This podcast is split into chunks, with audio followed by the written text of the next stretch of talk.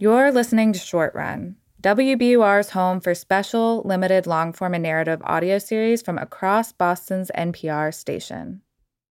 WBUR Podcasts, Boston.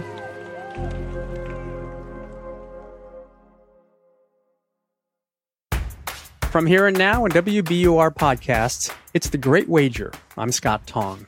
This is episode three in our tale of Richard Nixon's top secret plan to go to China, lure Beijing away from the Soviets in the Cold War, and change the balance of power in the world. By the way, if you haven't listened to parts one and two, go back and do that first.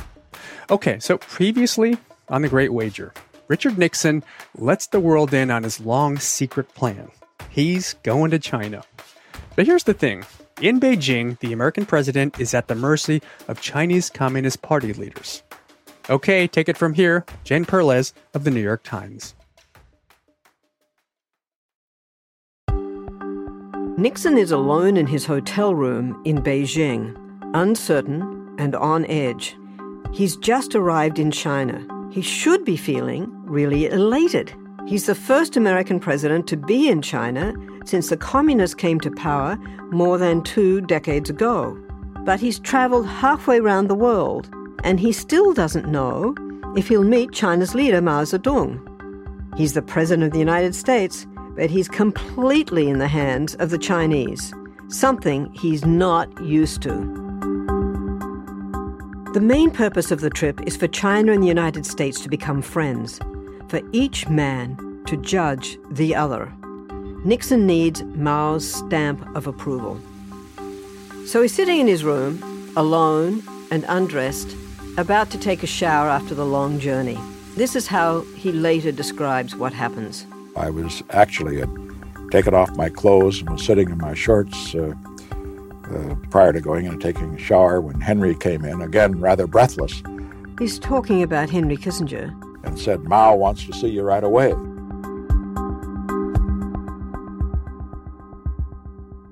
President Nixon dresses and he's whisked away. No Secret Service, no aides except for Kissinger and one other. This is dumbfounding to Nixon's aides. They've only just arrived, and already the boss has disappeared into the dungeons of the Communist Party. Bob Haldeman, Nixon's chief of staff, crew cut, stern kind of guy, tells his diary. You wonder what's going on when you have the Red Army surrounding the president.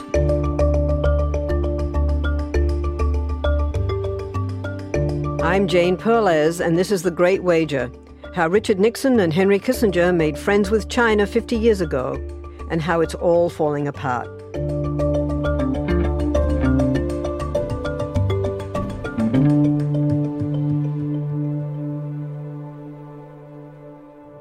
Let's rewind for a moment. In July 1971, the Chinese and American governments announced that Nixon would travel to China. I have requested this television time tonight to announce a major development in our efforts to build a lasting peace in the world. Now it's February 1972. The big moment is finally here. Nixon sees this as a history changing trip that will put the Soviet Union in its place and ease the tensions in the Cold War, all the while keeping the United States number one. Beijing has had a major victory that will help them back into the international fold. The communist government has been welcomed into the United Nations, a big deal for them. For a report on what the United States may be planning on the ticklish question of Chinese membership in the UN, here is ABC diplomatic correspondent Ted Koppel. And Taiwan, the island off China that will stay separate from the communists, is kicked out. On the plane ride over, Nixon gets out his yellow pads, these are his favorite props, and makes hand scrawled notes about similarities between himself and Mao.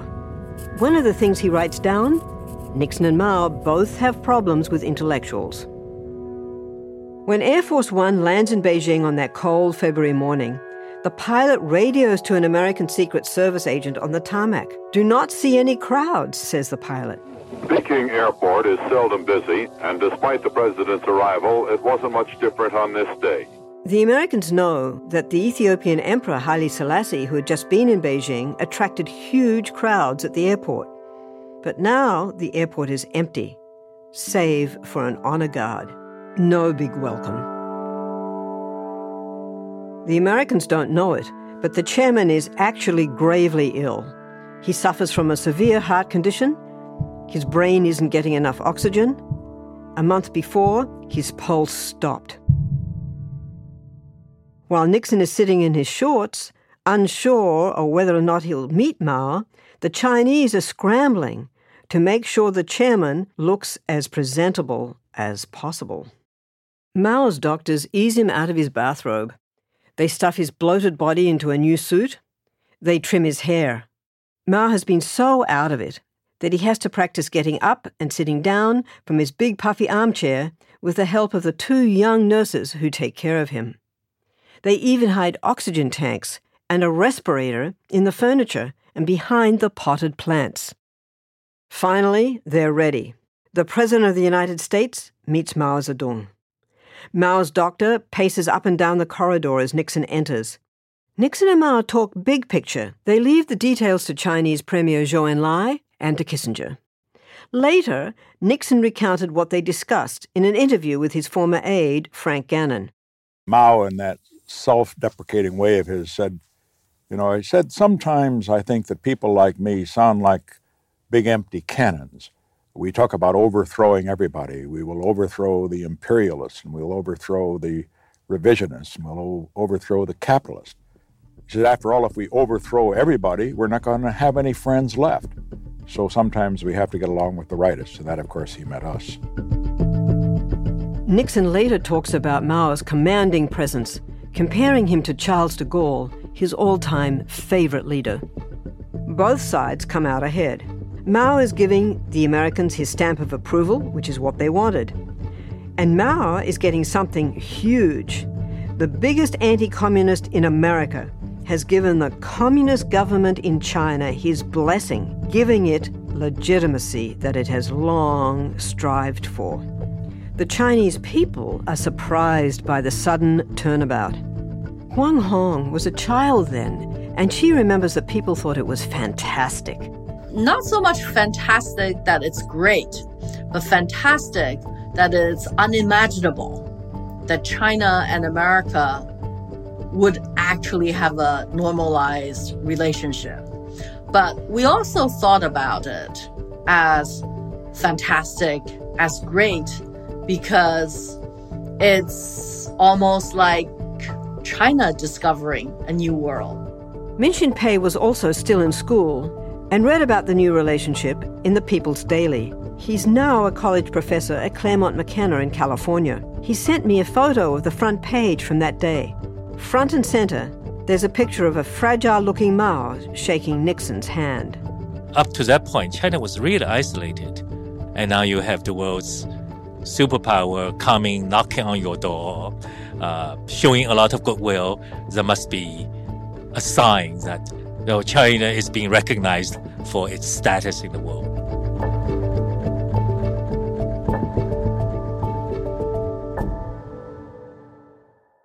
Americans are watching too. Every beat is discussed on television. President Nixon has left the airport. This is where, where President Nixon came today. Here comes the motorcade now, as you see. The president, of course, remains delighted at things having gone so well so far.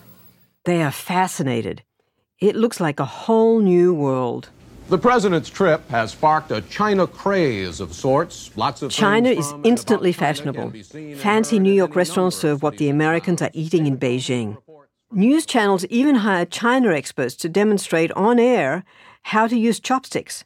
Seems pretty corny now, but that's the way it was. China was the cool new thing. After the Mao and Nixon tete a tete, the Chinese put on a big show for the Americans a banquet at the Great Hall of the People. The Great Hall is a huge, ornate building given to the Chinese by the Soviets in the 1950s. The Chinese like to bring their visitors here to impress them. I propose a toast to the health of President Nixon and Mrs. Nixon, to the health of our other American guests, to the health of all our friends and comrades present, and to the friendship between the Chinese and American people.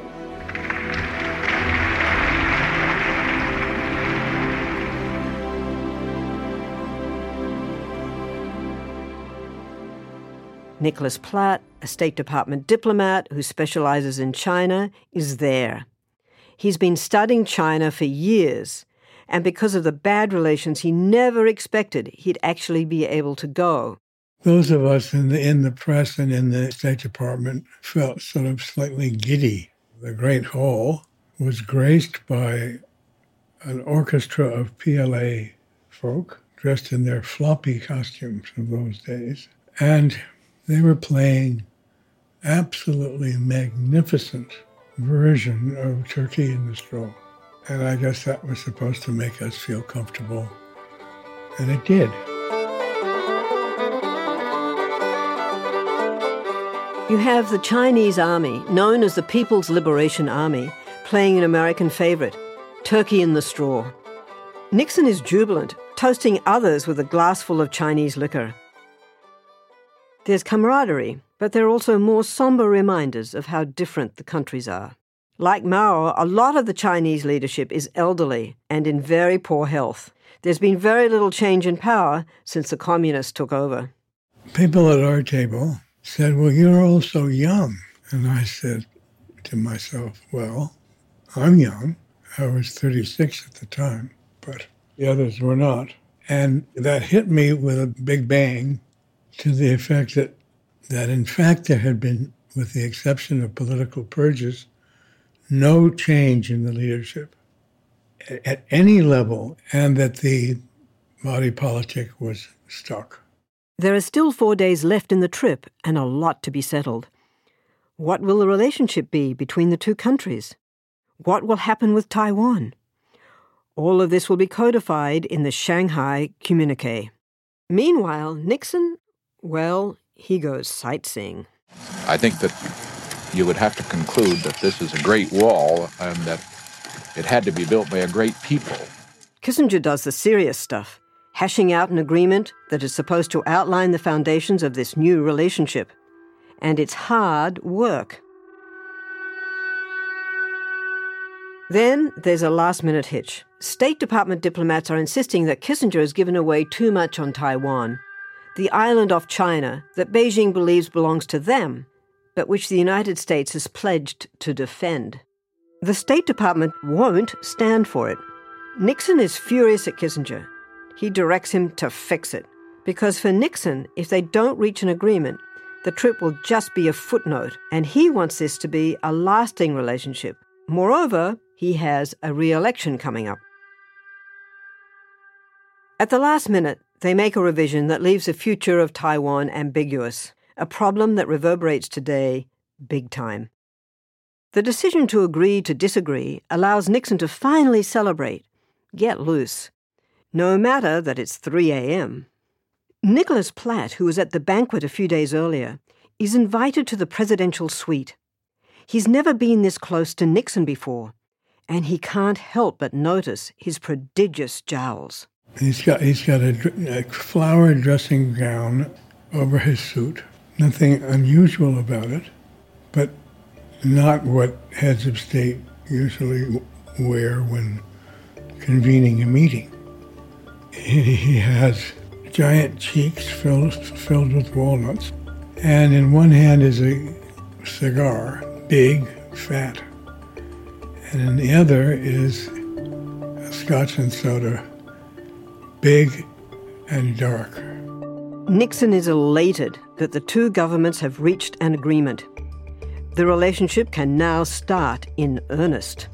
And so Nixon took me to the door, put a flowered arm around my shoulders, and said, From now on, you China boys are going to have a lot more to do.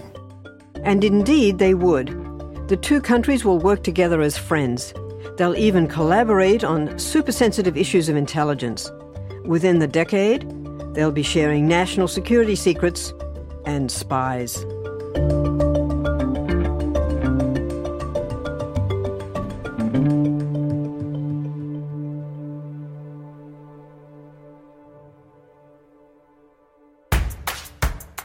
The Great Wager is brought to you by Here and Now and WBUR Podcasts.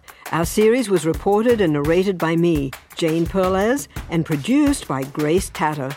Editorial direction from Scott Tong and Jeb Sharp. Sound design by Paul Vikas and engineered by Mike Moschetto. Our executive producer is Ben Brock Johnson.